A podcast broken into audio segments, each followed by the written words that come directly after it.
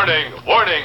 Today's episode contains spoilers. So if you have not seen the movie or TV show that we are talking about, we highly recommend that you watch it first, then listen to this episode.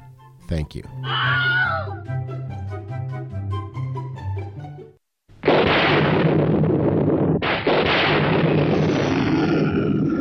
What kind of a sick school is this? Strange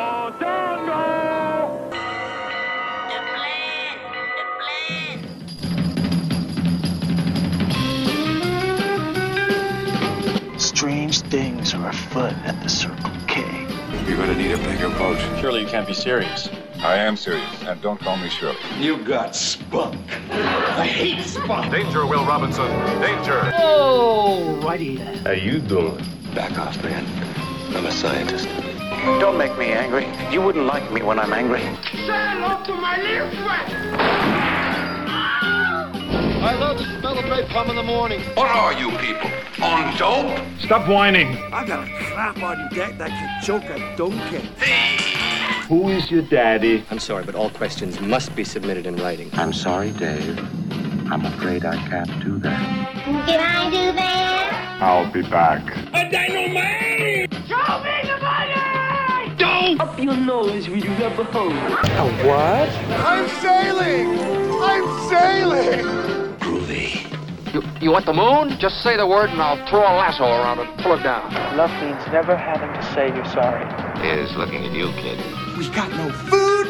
We got no jobs. Our pets' heads are falling off. Come to the coast and get together, have a few laughs. Hear that, Elizabeth? I'm coming to join you, honey. I'm not a doctor, but I play one on TV. I love it when a plan comes together. What we do is if we need that extra push over the cliff, you know what we do? Put it up to 11, exactly. One louder. Why don't you just make 10 louder and make 10 be the top number and make that a little louder? These go to 11. We're on a mission from God.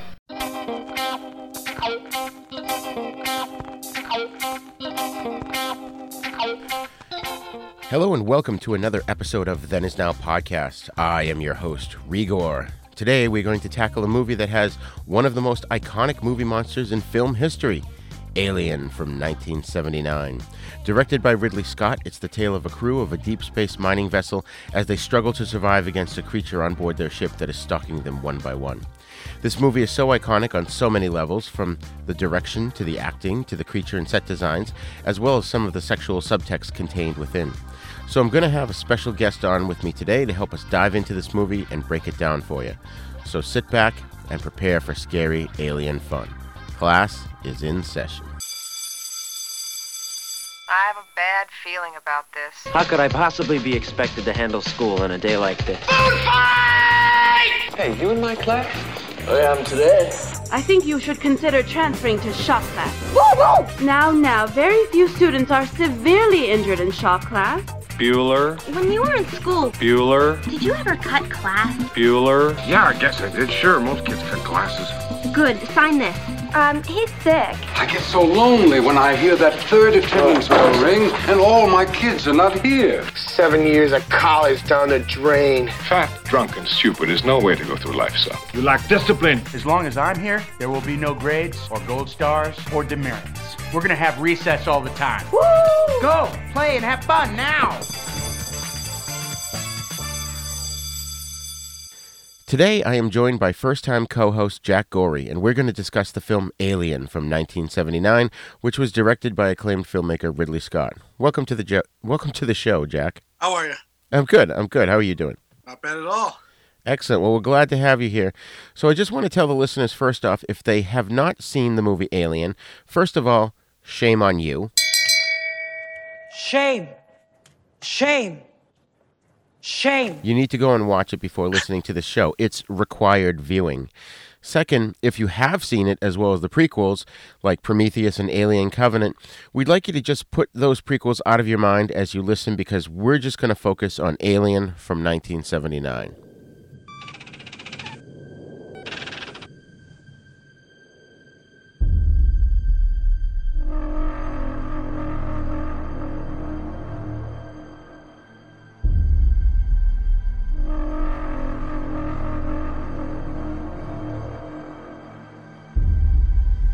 Some of you may have figured out we're not home yet. We're only halfway there.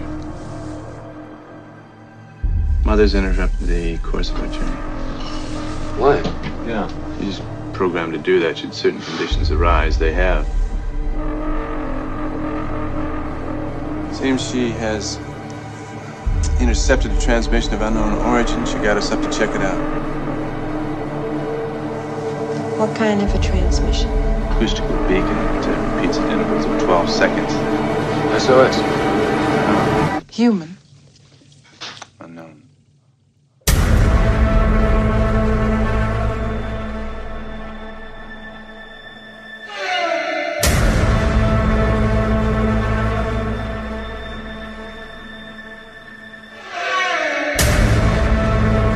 Ash, can you see this? I've never seen anything like it.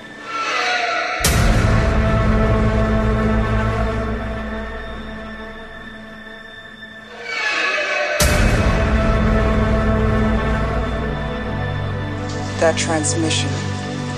Mother's deciphered part of it. It doesn't look like an SOS. Well, what is it?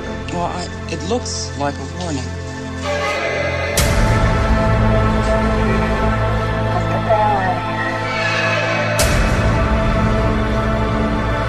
It's full of leathery objects, mate. Eggs or something.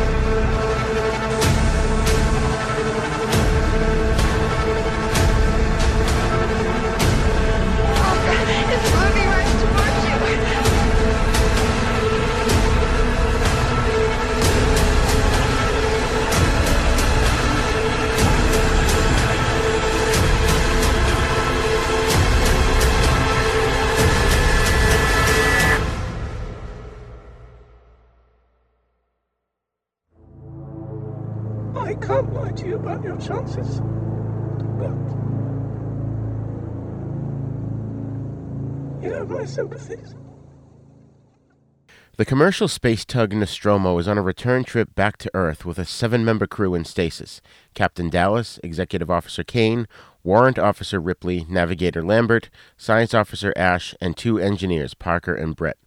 Detecting a transmission, the ship's computer mother awakens the crew. As per company policy requiring any potential distress signal be investigated, they land on the moon despite Parker's protests, sustaining damage from its atmosphere and rocky landscape in the process. The engineers stay on board to effect repairs while Dallas, Kane, and Lambert head out to investigate. They discover the signal originates from a derelict alien ship and enter it, losing communication with the Nostromo. Ripley deciphers part of her transmission, determining it to be a warning, but cannot relay this information to those on the derelict ship. Meanwhile, Kane discovers a chamber containing hundreds of large egg like objects. When he touches one, a creature springs out, breaking through his helmet and attaches itself to his face. Dallas and Lambert carry the unconscious Kane back to the Nostromo. As acting senior officer, Ripley refuses to let them aboard, citing quarantine regulations, but Ash overrides her decision and lets them inside. Ash attempts to remove the creature from Kane's face, but stops when he discovers that its blood is an extremely corrosive acid. It later detaches of its own accord and is found dead. The ship is partially repaired, and the crew continue their journey back to Earth. Kane awakens with some memory loss, but is otherwise unharmed. During a final crew meal before returning to stasis, he suddenly chokes and convulses. A small alien creature bursts from Kane's chest, killing him, and escapes into the ship, with Ash dissuading the rest from killing it. The crew attempts to locate it with tracking devices and capture or kill it with nets, electric prods, and flamethrowers. Brett follows the crew's cat Jones into a landing leg compartment where the now fully grown alien attacks Brett and his and disappears with his body. After a heated discussion, the crew decide the creature must be in the air ducts. Dallas enters the ducts, intending to force the monster into an airlock, but it ambushes and kills him. Lambert, realizing that the alien intends to aggressively kill the crew one by one, implores the others to abandon ship and escape in its small shuttle, but Ripley, now in command, explains that it will not support four people and insists on continuing with Dallas's plan of flushing out the alien. Accessing Mother, Ripley discovers that Ash has been secretly ordered by the company to bring the alien back, with the crew considered expendable. She confronts Ash, who tries to choke her to death. Parker intervenes and clubs Ash, knocking his head loose and revealing him to be an android. Ash's head is reactivated, and they learn that he was assigned to ensure the creature's survival. He expresses admiration for the creature's psychology, unhindered by conscience or morality, and taunts them about their chances of survival. Ripley cuts off his power as they leave. As they leave, Parker incinerates him. The remaining crew decides to self destruct the Nostromo and escape in the shuttle. However, Parker and Lambert are ambushed and killed by the creature while gathering life support supplies. Ripley initiates the self destruct sequence but finds the alien blocking her path to the shuttle. She retreats and attempts unsuccessfully to abort the self destruct. With no further options, she makes her way to the shuttle and barely escapes as the Nostromo explodes. As Ripley prepares for stasis, she discovers that the alien is aboard, having wedged itself into a narrow space. She puts on a spacesuit and uses gas to flush the creature out. It approaches Ripley, but before it can attack, she opens an airlock door, almost blasting the creature into space. It manages to hang on by gripping the frame. Ripley shoots it with a grappling hook, but the gun catches as the airlock door closes, tethering the alien to the shuttle. It pulls itself into an engine exhaust, but Ripley fires the engines, blasting the creature away into the depths of space. After recording the final log entry, she places Jones and herself into stasis for the trip back to Earth. So, Jack, uh, do you remember when you first saw this? Uh, yeah, and shame on me. I, my wife had me watch it. I'd probably say maybe about four years ago, actually. Wow. Well, yes, shame on you. It took me way too long to see. Yeah.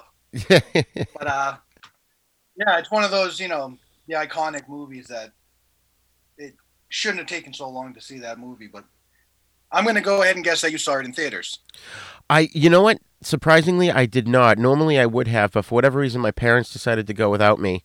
I was nine in 1979, so I didn't actually see it in the theater, but they came home and told me all about it, and I so wanted to see it. So um, when it came on network TV, it was on one of the big three networks. I forget ABC, NBC, and it, it was an event. I think it was like a year, year and a half later, and we watched it on TV, and I was terrified. That just, you know, helped shape my uh, my young horror watching mind. right, I can imagine. Yeah. Oh, yeah. so let's get into the cast and crew a little bit here. We of course have director Ridley Scott, and you know he's another one that there there are several people that we keep saying we have to just do a whole show about, and he's one of those guys. Because what can we say about the visionary director that hasn't already been said? You know he's directed my all-time favorite picture, Blade Runner. He also notably directed movies like Legend, Black Rain, Hannibal, Black Hawk Down, Prometheus, and The Martian, just to name a very few. And about a handful of uh, a handful of Russell Crowe movies too. Yep, yep. He did Gladiator, right? He did uh, Gladiator, Robin Hood, American Gangster, Body of Lies, and that's right. They're like yep. best bud. Yeah, yeah.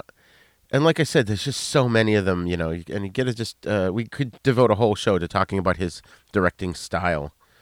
Um, this movie right. definitely had had style to it. This movie, and then leading into Blade Runner, I think, um, are his two masterpieces. Yeah, I was almost surprised that he was kind of a choice for Alien. It turns out he was a perfect choice for it, but I mean, he only had about one movie prior to Alien. Right. Uh, the Duelist, I think. Yes, I think you're right on that. And yeah, so that was um big surprise, and especially considering the fact that Fox didn't want to do a sci-fi movie, but if it wasn't for the success of Star Wars, this would never have gotten made. Right. No, exactly. I think I, I was reading they had it, they originally didn't even want to make it. I think they sold it as a. They pretty much just used Jaws. They said it's Jaws, but in space. Right. I think I think I could be wrong, but I thought I read that that was one of the things that Ridley Scott kind of did when he pitched it to them, was basically saying Jaws in space. Right. So then we of course have Dan O'Bannon, who wrote the film. He uh, he co-wrote Dark Star with John Carpenter in 1974, as well as um, a handful of pretty good movies: Dead and Buried, Blue Thunder, Life Force. He did do the remake of Invaders from Mars, so we don't know what happened there.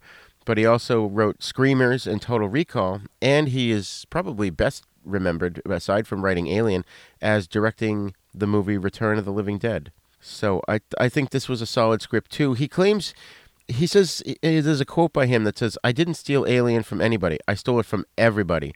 And then he cites like five or six sci-fi movies. yeah, yeah, it worked. Yeah. And I think he, well, he doesn't, in the research that I did, uh, Dan O'Bannon doesn't say it, but um, this movie's plot is very similar to It, The Terror from Beyond Space, which came out in 1958. It's the same story where it's an alien creature that gets on a spaceship and it's hunting the crew one by one. So I think this movie owes a lot to that film as well. Yeah, I had read also he kind of took, I think, from a comic strip. It was like a eight page comic strip that almost tells the exact story also. Right, right, yep. So yeah, so I mean, it's a lot of things are influenced by other things. It's, this is no real direct ripoff of anything, so you can't say it. You know, he he does say he liked the um in the thing from another world. He liked the idea of professional men being pursued by a deadly alien creature in a claustrophobic environment. But this is far different than the thing. You know what I mean? It's totally its own its own creature. No pun intended. Right. I mean, definitely there are some connections you can definitely draw from. Right. The thing. I mean, the 1951, the thing from the world, but I think especially the thing from the 80s. I think uh, even I could almost see some influence from Alien in many ways, but yeah, yeah, definitely different movies. Yeah, yeah. And one other one I wanted to just mention, one of my favorite Italian um, science fiction movies, Planet of the Vampires from 1965, contains a scene in which the heroes discover a giant alien skeleton, and so that uh, definitely influenced O'Bannon's um, scene here, where the the um, the what do you call it? They they discover the alien creature in the derelict spacecraft. All right, so we, I haven't seen that one. I'm sorry. Go ahead. I haven't seen that one. Oh, you have to see Planet of the Vampires. Very stylistic. It's Mario. I think it's Mario Bava film. It's so good. It's you know it's cheesy Italian '60s movie, but you, once you accept that, it's really enjoyable. so, all right, we've got uh, Tom Skerritt as Dallas, who's the captain of the Nostromo, and Tom Skerritt, of course, has been in tons of stuff as well, movies and TV. And just a, a brief overview. Some of his credits include MASH, uh, Contact, Top Gun, The Dead Zone. He was in Cheech and Chong's Up in Smoke, which I was I forgot. I guess I saw that when I was a kid. Um, just to name a few. And he was also kind of known for playing the sheriff on the eclectic TV series Picket Fences. I thought he did a great job here. Oh yeah, absolutely. You know, he we were just talking about the thing. Almost his character, I feel like him and Kurt Russell's character from the thing. Like they almost look like the same type of character. Maybe it's just the beard. Yeah, that's true. Yeah. that's funny. Yeah, I didn't I didn't think of that. But um yeah, then we have of course the most I think the most famous breakout star from this film is Sigourney Weaver as Ripley, the warrant officer. She had Broadway experience but was relatively unknown, but her audition impressed uh, Ridley Scott and the producers and she was the last actor to be cast for the film. She did. Uh, they actually built a set for her to do her screen test on. And I think it was. I could be wrong, but I'm pretty sure it was Warren Beatty who recommended him recommended her to the role because originally the role was supposed to be a male character. Right.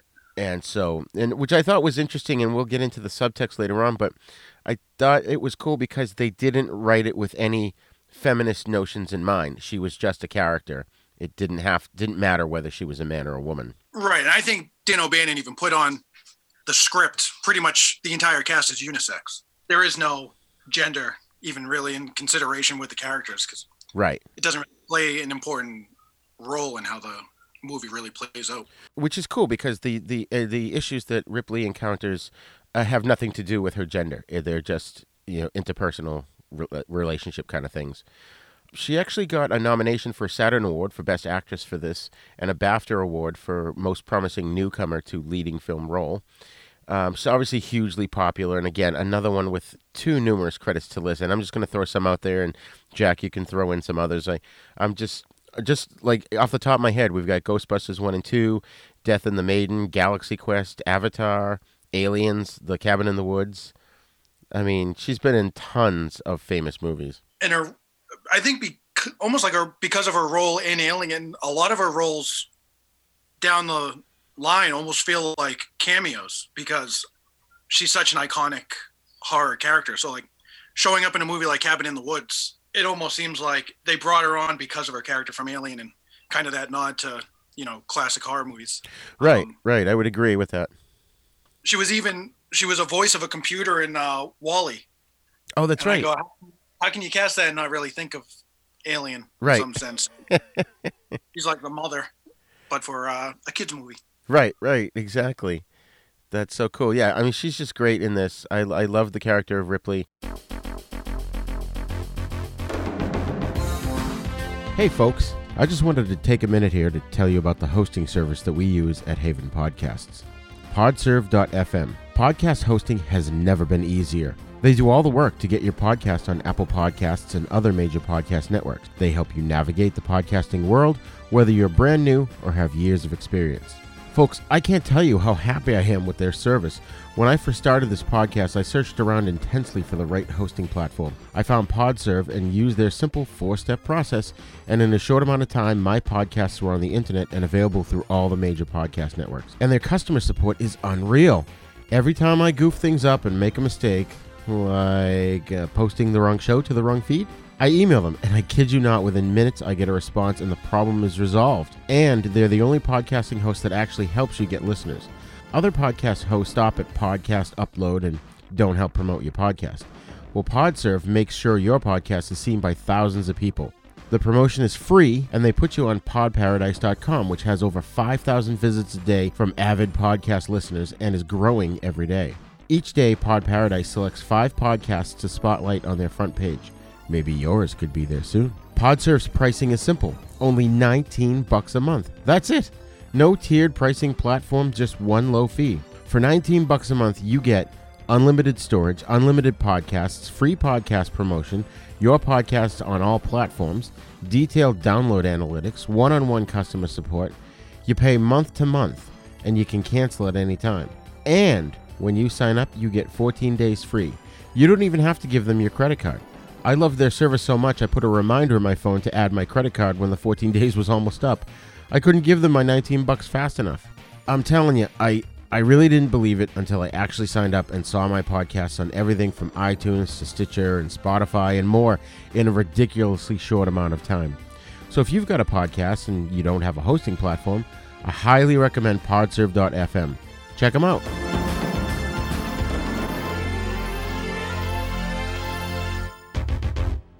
Rise and shine, my sinners.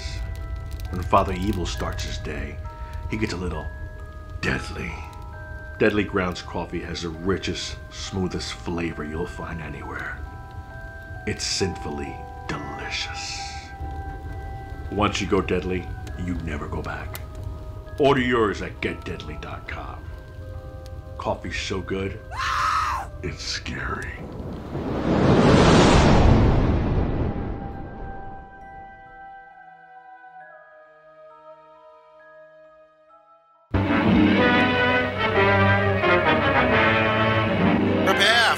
Spine tingling, nerve shattering podcast featuring all your favorite monsters. You won't believe your ears when you listen to Monster Kid Radio. Hear your host, Derek M. Koch, and his ever rotating stable of guests discuss your favorite classics and sometimes not so classic monster movies. Subscribe to Monster Kid Radio through iTunes or Stitcher, or visit monsterkidradio.net before the next weekly episode of Monster Kid Radio. Go through the archives for interviews with Sarah Karloff, Victoria Price, and Joel Hodgson. Listen to discussions about movies like Creature from the Black Lagoon, Island of Terror, and King Kong. And don't forget convention coverage from Monster Bash and the H.P. Lovecraft Film Festival, Classic Monsters, Modern Talk, and the head of Rondo Hatton, only on Monster Kid Radio.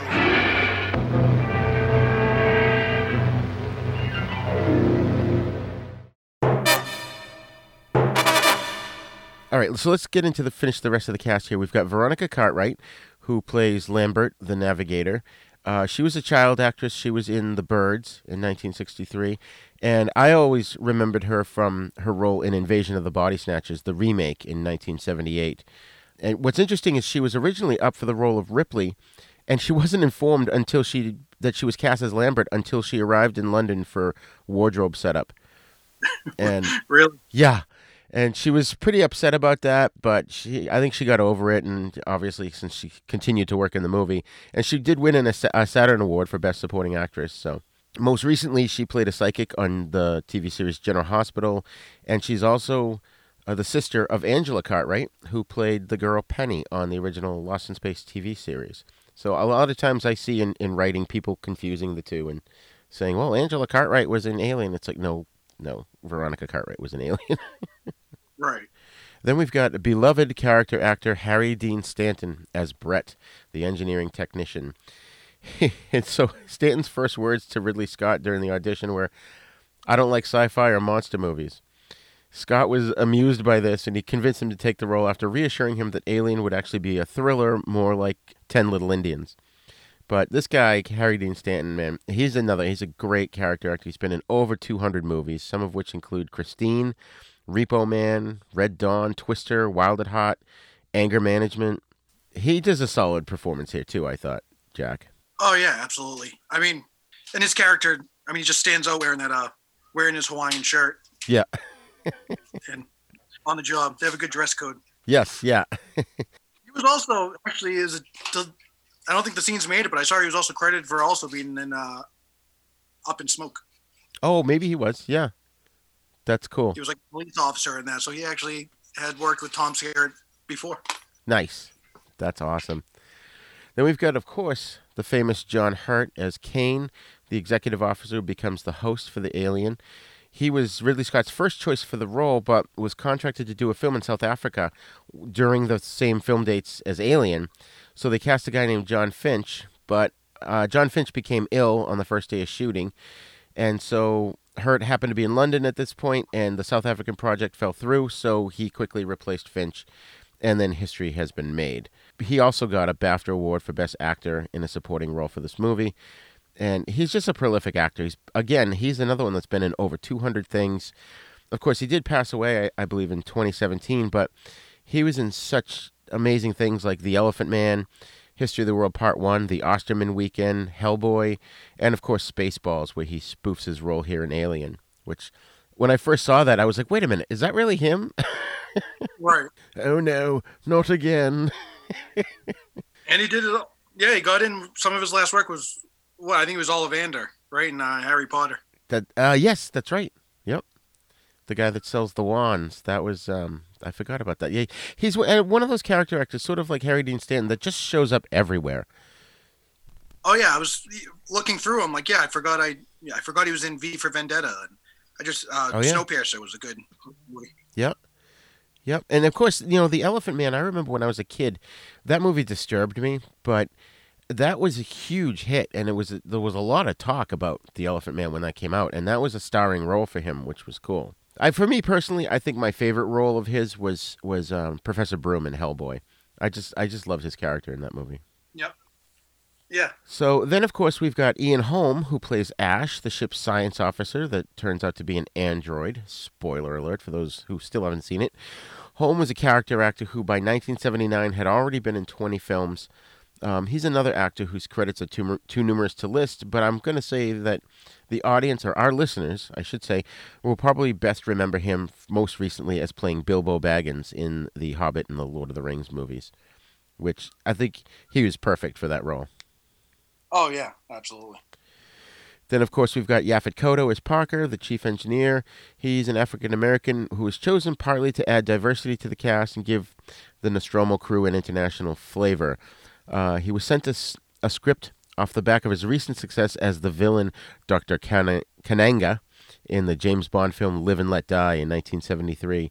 And what ended up happening was he got a lucrative offer for a different movie, but he turned it down so and hoped that he would be cast in Alien. He really wanted to do this movie, and he's another one with a long career in TV and movies, including Hawaii Five O, Night Gallery, The A Team, and he was in the Schwarzenegger movie Running Man. So he does a great job here. Then the the person who played the alien. This is interesting because uh, up until this point, you know, I've seen this movie quite a few times, and I never really looked into who played the alien, and it was a um, Nigerian guy named Bolaji Badejo, I think is how you pronounce it. He was 26 year old design student. Yeah, and he's like six foot ten. Yeah, and and when he put the costume on, he was seven feet. yeah.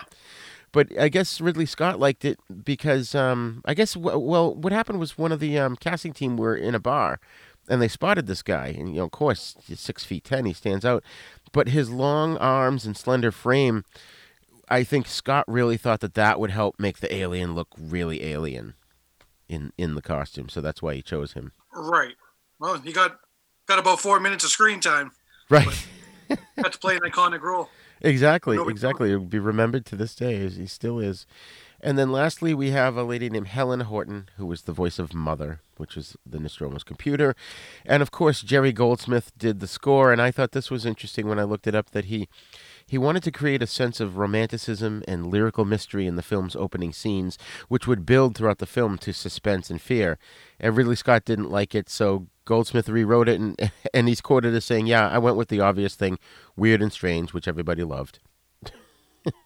so so yeah, so um, when you first saw this, what were your initial thoughts walking into it? Um, you know, it's one of those interesting movies. You know, the tagline alone kind of hooks you in. I think the tagline is probably one of the most iconic taglines for any movie too.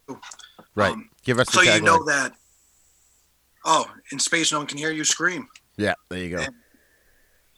and you know so you know no matter what's going to happen there's no help there's the team that you have you know it, it's up to them to kind of survive this and there's no no chance of any help and uh but no it's it it has so much tension throughout the whole movie too. It's like you know you're waiting for you know there's going to be an alien based on the title. Right. the anticipation of when are we going to see it? And they just build up so much tension. Um you know so few horror movies have like have been able to build up the tension that this movie really exceeds in doing. You don't even see the xenomorph until like about an, an hour in. Right. but from the get-go probably five minutes in you're anticipating the whole time Oh, absolutely. And what I liked was one of the scenes early on when um, the face hugger is on Kane and Ash cuts into it and the acid drops to the floor and Dallas realizes, oh shit, that's going to burn through the, the hull. So there's a race against time to try and get down and try and stop it. And I thought that was a great way of putting in a tense scene, but we still haven't seen the alien yet. You know, we've seen the face hugger, but it's not, they're fighting against something completely different. right yeah and it kind of adds more more threat than you would even consider Oh, absolutely. And this movie had a $10.7 million budget, and worldwide they made over 203 million. Uh, so basically making like 19% of their of their budget back, which is awesome. yeah it was a good deal Yeah, and for for the time, I mean, they shot it over 14 weeks. I think it was like July to October in '78, and so that's pretty quick for for you know a science fiction film of that caliber. Right. I was reading with those numbers too. I saw Sigourney Weaver made thirty-five thousand dollars, Wow. which uh, so they got a good deal with Sigourney Weaver. I think they bumped her up to the millions for the second one, but right, right. you got a bargain for the first one. Yeah, I mean, think about it. They it was unknown property. They had no idea if it was going to succeed or not. I don't think Fox believed in it at all. They just did it because, oh well, yeah, I guess sci-fi's popular. Right, and following, you know, just two years after the success of Star Wars, you can't anticipate, you know, another space film that's going to succeed to that, you know, that heights. Right, right. So, And it was kind of funny. Did you notice at the very beginning, it it almost was um, I want to say not lampooned, but I guess you could say an homage to Star Wars, where the Nostromo is flying over the camera, and it just reminded me of the Star Destroyer from the Star Wars movies. They they always open with a giant spaceship flying over the camera. right. And one thing I really love is I, I, I enjoyed the, the monochrome text based computers because even though they're so archaic, I, they definitely added charm to the movie. You know, it didn't. Oh, yeah. You didn't have to have Star Trek level computers on the ship. No, no. I mean, and they're just using, they're asking basic questions to this, you know, what chances they have. And I like any question they ask these computers, it, it just can't compute. right? I don't know their sole job and they can't compute anything. Right. well, that's interesting. Let, let's get into a little bit of the subtext because the computer's called Mother, and Nostromo means oh, our man. And so by having the, the ship itself is our man, but the computer that runs it is Mother, it's sort of a mix of gender. It's not like a husband and wife kind of thing. And there's a lot of little sexual subtext that goes on in this film. Um, you've got for first of all, when the characters are in their spacesuits, the and they're exploring the derelict spaceship on the planet. They look like sperm cells entering the fallopian tube. So that was really interesting. And then, of course, what do they find? Eggs. And when Kane breaches the egg, uh, the facehugger jumps onto him, and it just reminded me of like the sperm and the egg combining. And of course, the facehugger essentially rapes him and plants an egg inside of him through his, you know, through his throat, uh, thereby impregnating him. And then, of course, when it bursts out of his chest, it's very phallic looking. The the little the tiny baby alien. Which I have to say though, the one thing Spaceballs has ruined for me is every time I see that scene, I, I keep expecting it to have a little top hat singing "Hello, my baby, hello, my honey." yep, take some of the uh, some of the fear out of it. Right. but then there was um the one final thing that I have here in my notes was that uh, Ripley is assaulted by Ash, and he rolls up a newspaper, and it's like a, a phallic object that he's trying to shove down her throat. Oh yeah. So um, I know filming that must have been interesting because oh, yeah, yeah, it's such an scene where you know, it's taking multiple people trying to pry him off of her while he's just shoving that down her throat. And because he's so strong, I mean, he's tossing her around with one hand before that, like she weighed nothing. Right.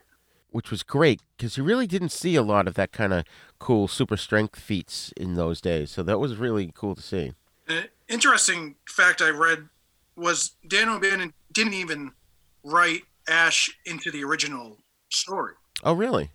He actually had zero intention of having any android. It was actually the producers who added Ash to the story because they wanted more of a kind of that sci-fi aspect to it to have a robot as part of the cast that you know you find out especially once they bash his head off and he's still functioning right right uh, but yeah there was like a commentary uh, if you listen to i think it's like the 40th anniversary commentary he uh he like doesn't understand why they even included him in it but i feel like he's such an important part of the story Right, and especially as as in the sequel in Aliens, um, with Bishop, they kind of it, it, they built off of the Ash character. Right. And you know it's interesting too because I noticed there was a scene. Uh, I think it was the scene where the crew goes onto the planet and Ash is in the ship talking to them. And there's one point where he's laughing at I forget what it was that Dallas said. He said a joke or something, and he's laughing. And I'm like, I'm thinking to myself, knowing of course that he's an android how does he have emotions? And they, I don't know if they were inconsistent with that or if they had really, maybe because it was a last minute thing, they didn't really think it through. But because he's laughing at that point, and then um, when Sigourney, when Ripley finally, you know, they, they reattach the head and, and interrogate him and get the information that they need. And he says something that pisses her off, and she just pulls the plug. And just before he, he, you know, goes, I want to say dies again, um, he's got a smirk on his face. So, right.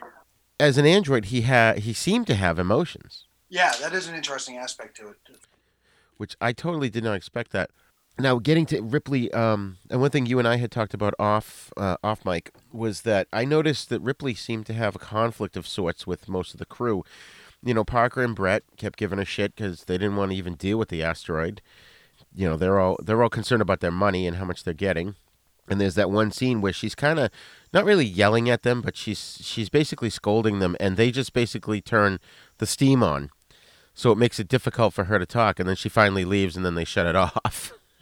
I thought that was funny. Yeah. But then you've got you know Ash, of course, defying her orders because he's under orders from Mother, and he lets Dallas and the others onto the ship. So she's kind of pissed at him throughout the movie before she realizes he's an android. Then, um, you know, Dallas and Ripley they can't agree on what to do with the uh, with the creature, and I got from that scene. I think even at a younger age, I definitely saw that there was sexual tension between those two.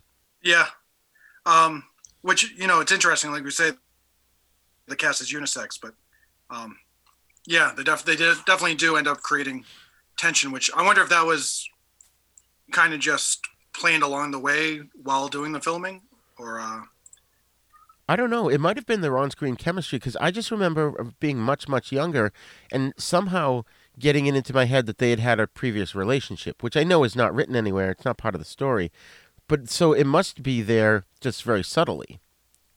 Right. Then, of course, you've got uh, Lambert, who kind of gets a little snippy with her, but Lambert starts to get unglued. And she reminded me of um, Bill Paxton's character in Aliens, where, you know, game over, man. It's just yeah. pull the ship and go. And then I guess Kane was the only one that Ripley didn't really have an issue with. She didn't really interact with him all that much. Right. Yeah, he kind of almost has his, to some extent, he almost kind of has his own story. You know, he's he's off on his own for uh, some parts of the movie too, and yeah, kind of searching through. And he's the first one that wakes up from the suspended animation. Right. So, and one other theme I noticed in this film, it's potentially it's corporate greed, where you've got the company that controls Mother, and they're only interested in the alien and what it can benefit them. Perhaps it can profit them. You know, maybe they want to weaponize it, and as well as going down to the level of uh, Parker and Brett, concerned about how much money they're making. So there was a lot of concern about money in this in this movie as well. Right. Yeah, and it kind of so yeah, there's kind of a level of of trust, which actually I kind of you know, that calling the program mother almost instinctively makes you want to trust you know, trust the program that's running kind of the direction of things. Oh, that's um, true. You kind of betrayed by any trust you might have had with the program called Mother. Right, right. That's true. Un- unless it ends up in a, a, Norman Bates kind of territory, then you should be concerned. right. I mean, that always makes me think of too the uh, the Avengers TV series, the, the, not the Marvel comics, but the one about the spies with Patrick Macnee and in the '60s and '70s, and the the guy who was in charge of the spy organization, they referred to him as Mother as well. So it, again, I think it, it's to evoke the same the same concept, like you just said. Right. Hello, this is Rod Barnett. I'm the host of The Bloody Pit, the podcast that examines films from across the decades. On The Bloody Pit, we have several ongoing series of shows within the show focused on specific things in genre cinema that I and my co hosts find fascinating. There's a long running series focused on Italian maestro Antonio Margheriti's films from the 1960s all the way up through 1990. There's an on again, off again series focused on 1970s science fiction films. There's an in depth look at the Western movies that William Castle made before he struck out on his own and became the horror auteur that we know and love a look at the classic Coffin Joe films from Brazil, and our long term project to look at every Universal horror film made in the 1940s. That's a long project, people. It's going to take us a long time.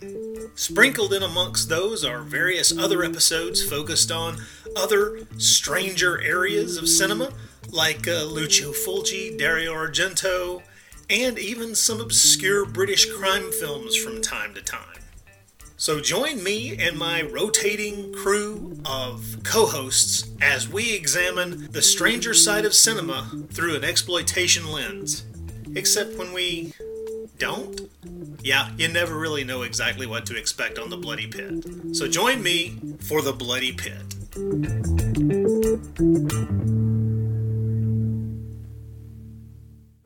Greetings, this is Mr. Lobo. Are you a sinsomniac? Do you stay up late and watch what normal people call bad movies till dawn? Black and white low budget pot boilers, box office bombs, West German talking car movies, rock bands versus monster movies, broken down school films, midget zombie and midget spy flicks, guys in gorilla suit movies, even old TV commercials, inappropriate cartoons, drive in snack bar ads, and worse. Well, we like to say they're not bad movies, just misunderstood. Stay up late with Miss Mittens, your host, Mr. Lobo, and a revolving door of special guests, fellow horror movie hosts, robot monsters, and lovely Real 7 girls for a late night TV slumber party that we call Cinema Insomnia. You can watch us on channel OSI 74 for Roku. We even have some episodes on Amazon and Alpha Video DVD you may never get a good night's sleep again.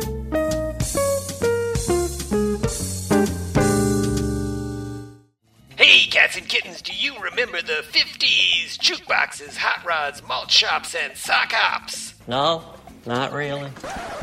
Oh, well, do you remember that TV show Happy Days? You know, Fonzie and Richie and all like that? A, sit on it, etc.? Kind of.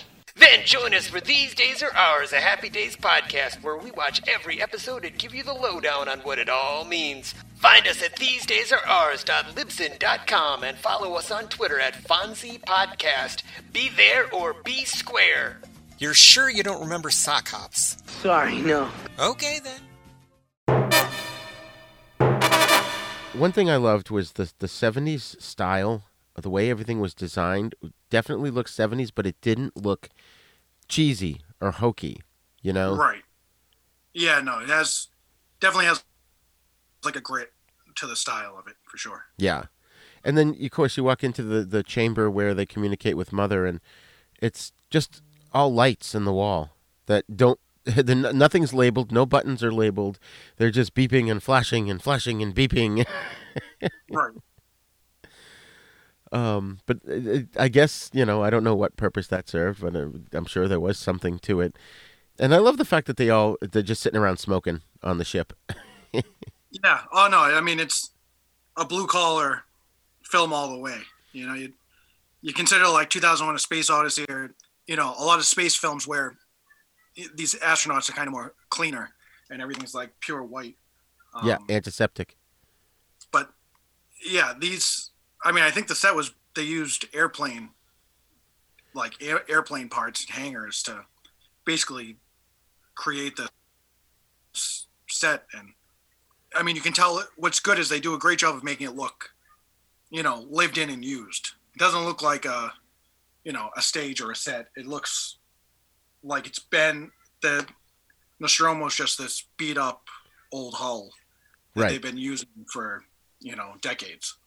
Oh, absolutely, absolutely. And of course, you mentioned that um, they were, you know, like blue collar workers in space, which is which is cool because I think that works not only on the um, the level of the ships looking lived in and used and all that, but you know, no one's born with the Force.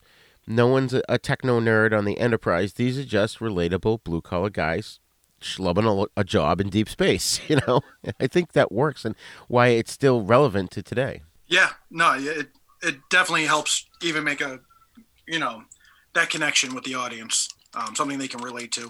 Kind of just like you know Captain Quint on, uh, you know, in Jaws. Just True. you kind of root for those those hardworking blue collar guys. That's true. That's true. Now, one question I have for you, Jack, is why is there a self destruct mechanism on the ship? Uh, that's a good question.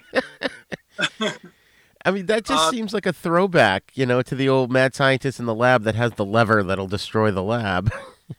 Right.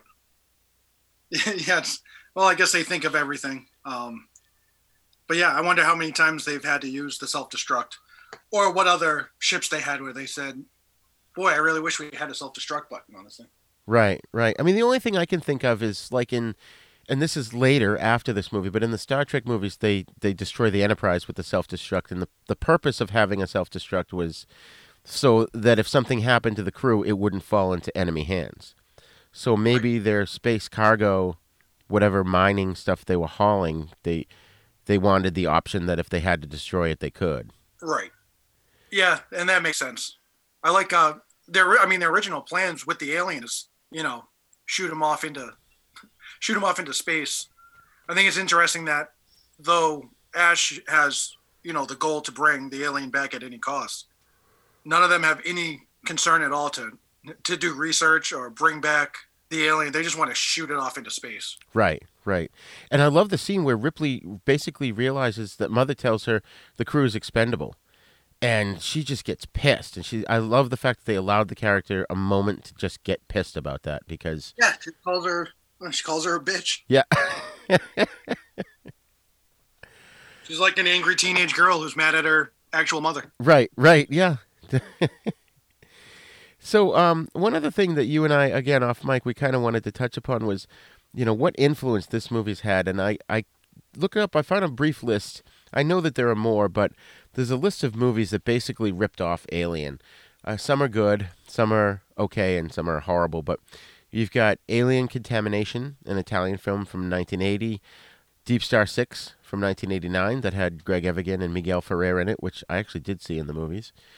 Inseminoid from 81, uh, surreal and sleazy and pretty much uncomfortable story of a foreign body invading our own in the most gruesome way possible. Uh, Galaxy of Terror, 1981 Roger Corman schlock ripoff fest. Uh, there's another one called Parasite from 1982, which was in 3D, and I it had Demi Moore in it and Stan Winston did the effects. And I remember, I my parents took me to the Orson Welles Theater in Boston to see uh, the um, Vincent Price movie House of Wax in 3D. And as we were coming out, I saw a poster for Parasite, and I, that was coming in 3D, and I so badly wanted to see it. I never actually did get to see it. I, I finally now own it on, on DVD, but it's not even worth it. But it was just at the time when you're a kid and you see this poster, it looks awesome. And then there's two more films that come to mind here uh, Forbidden World from 1982, another Corman ripoff, and a movie from 85 called Creature that stars the renowned German crazy person Klaus Kinski. and also Ferris Bueller's dad is in it too, Lyman Ward. Oh, really? Yeah, that's pretty decent. Creature's not not too bad of all the the ripoffs, but yeah, I mean, we even said what was it? You just mentioned that Alien had an influence on the Thing. So right. Yeah, well, it's weird how that passes off. You know, Alien was influenced by the Thing from Another World, but then I see watch the Thing from um, what is it, eighty five, eighty two, and eighty two. Sorry, and uh, yeah, I'm almost like, well, I feel like Alien influenced this, so they kind of work off each other in a way and they both definitely have those, you know, that sense of isolation. Um, they both definitely have that strong theme of, you know, you're in this vast space, but you're stuck and you feel claustrophobic. Right. Right. Absolutely. Yeah. And that's the irony there, huh? That they're in space. It's just open for billions and billions of miles, but they're stuck in this tiny little, you know, metal container. I love that. I think that. I like how they when they wake up from their sleep, it's almost you know just like the viewers, you're you're dropped right into the middle of you know this universe that you're not really sure of, and they're kind of just coming to themselves. Yeah, and I love that that whole opening that leads up to them waking up because it's the camera's just moving through the ship and the music is slow and creepy and when they start to open up you have no when you first see this especially back in 79 you have no idea what they're about to show you you, all you know is it's a scary movie. right. It definitely has a, a creep vibe, a creepy vibe through the whole film. Well, and uh, one thing actually that I had read was uh, to get Ridley Scott into doing a horror movie. Dan O'Bannon had him sit down and watch Texas Chainsaw Massacre, uh, oh, 1974, really? and just had him sit down. They said he, I think he said like they he ordered a he had a burger and a soda, and he didn't touch either one for the entire movie because he was so captivated. Wow. Um, by such a scary, haunted, I mean, haunted movie, a horror flick. Yeah. And said he was like glued right to it, and he said, "That's it." He was on board. He wanted to do it because I think Ridley Scott was quoted as saying, you know, he wanted to make a haunted house film in space. Oh, that's awesome. That's so cool. And you know, Texas Chainsaw is one of those movies that when you first saw that, when that first came out, you walked away thinking you saw more than you actually did. There's hardly any blood in that film. Right. it's all tension, and it's just so effective because it has this reputation that precedes it, and it's it's only due to the skill of Tobe Hooper. right. Well, and the title of that movie really kind of lets you know what you're in for. That's true too. That's true. And, you know, one thing we would be remiss if we didn't touch upon here on the show is the whole chest bursting scene where the, the cast knew that the creature was supposed to be bursting out of John Hurt, but they saw the chest burster puppet, but they really weren't told that fake blood was going to be squirting out from all different directions through high pressure pumps. And how they did it was, I guess they um, they took an artificial torso filled with blood and viscera, and John Hurt stuck his head and arms up through the table.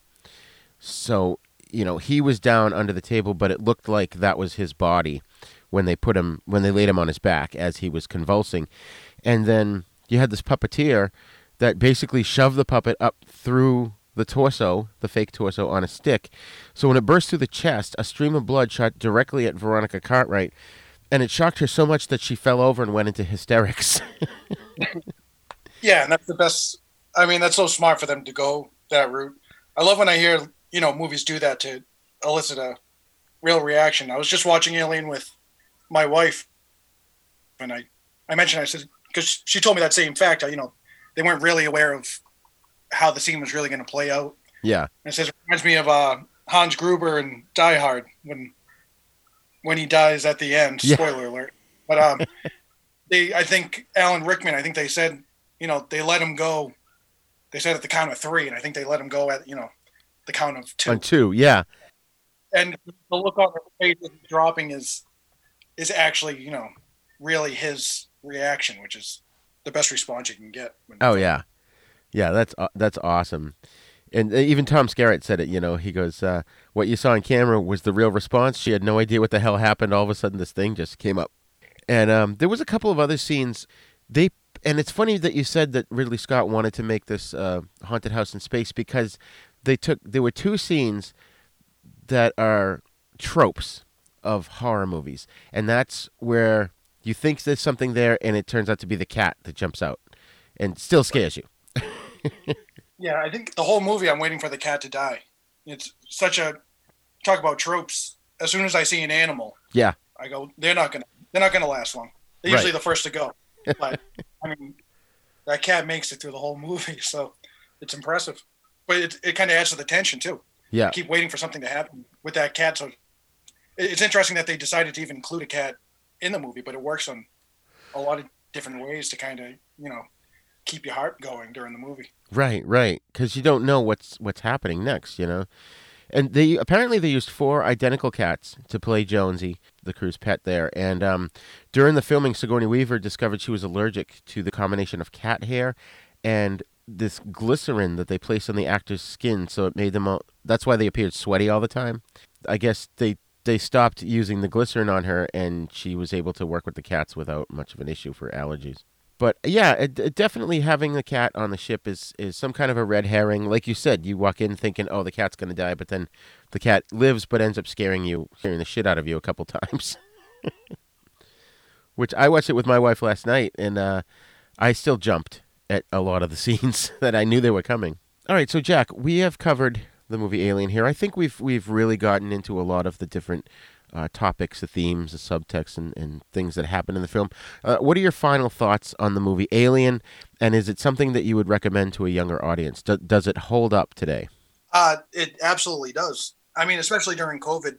What better movie to watch during COVID than a bunch of people stuck, stuck in a small confined space together, Right.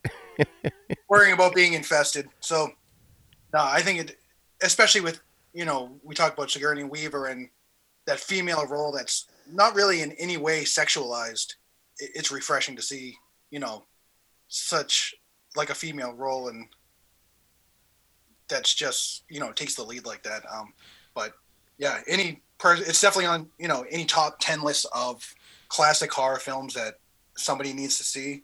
Um, so yeah, absolutely recommend it. And like I said, um, I felt guilty just not even seeing it for so long myself. But and then now there's and now there's a whole universe surrounding that movie, which they didn't anticipate when they first filmed it. But between Prometheus and you know the other aliens, there's a whole timeline now to explore. So it's really a interesting kind of environment to uh, get sucked into.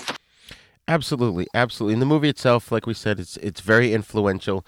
It's got a lot of rip-offs made about it, as well as, uh, or not about it, but it's got a lot of rip-offs made that have taken the concepts and tried to do different things with them on different budgets. It's influenced a lot of more higher brow films, like we said, John Carpenter's The Thing, and it, its influence, I think, is still relevant today. There's still the characters are still relatable. It doesn't look dated when you watch this, even though the technology's old. Like I said, the computers are monochrome text computers, but they work. Right. You know, maybe that's all that ship needed. You don't need fancy, uh, you know, Starship Enterprise kind of computers on there. Yeah, I mean the whole ship just seems like this refurbished, you know, hunk of metal that gets the job done. Absolutely, absolutely. Well, thank you for joining us today, Jack. I also enjoy this movie. I highly recommend it. If you have not seen Alien, or if there's a young person in your life that has not seen it, sit them down and watch it. It's a classic. And uh, Jack, we'd love to have you back on the show again to discuss more of these kinds of films. Absolutely. Thanks for having me.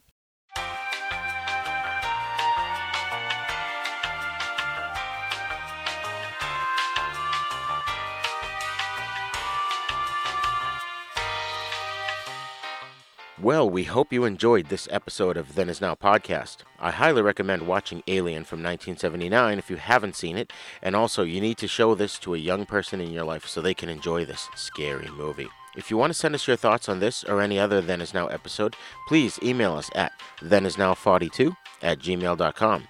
You can also join in on the conversation at our Facebook Then Is Now podcast group, so spread the word. Then Is Now podcast is now a proud member of the Dorkening Podcast Network, so please go to thedorkening.com to check out all the other great shows there. Visit our website at havenpodcasts.com, where you'll find all kinds of fun stuff, including our sister show, The East Meets the West, in which we discuss Shaw Brothers films and spaghetti westerns. Then Is Now podcast is on YouTube now, so please visit our YouTube page at youtube.com slash user slash Uncle Death One and hit the subscribe button. And please share that link with your friends and get them to subscribe as well.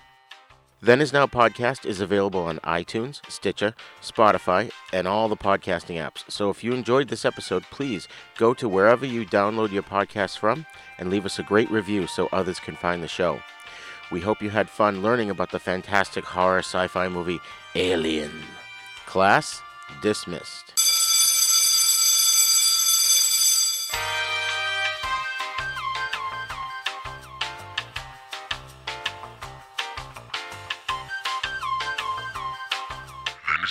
Podcast is intended for entertainment, educational, and informational purposes only.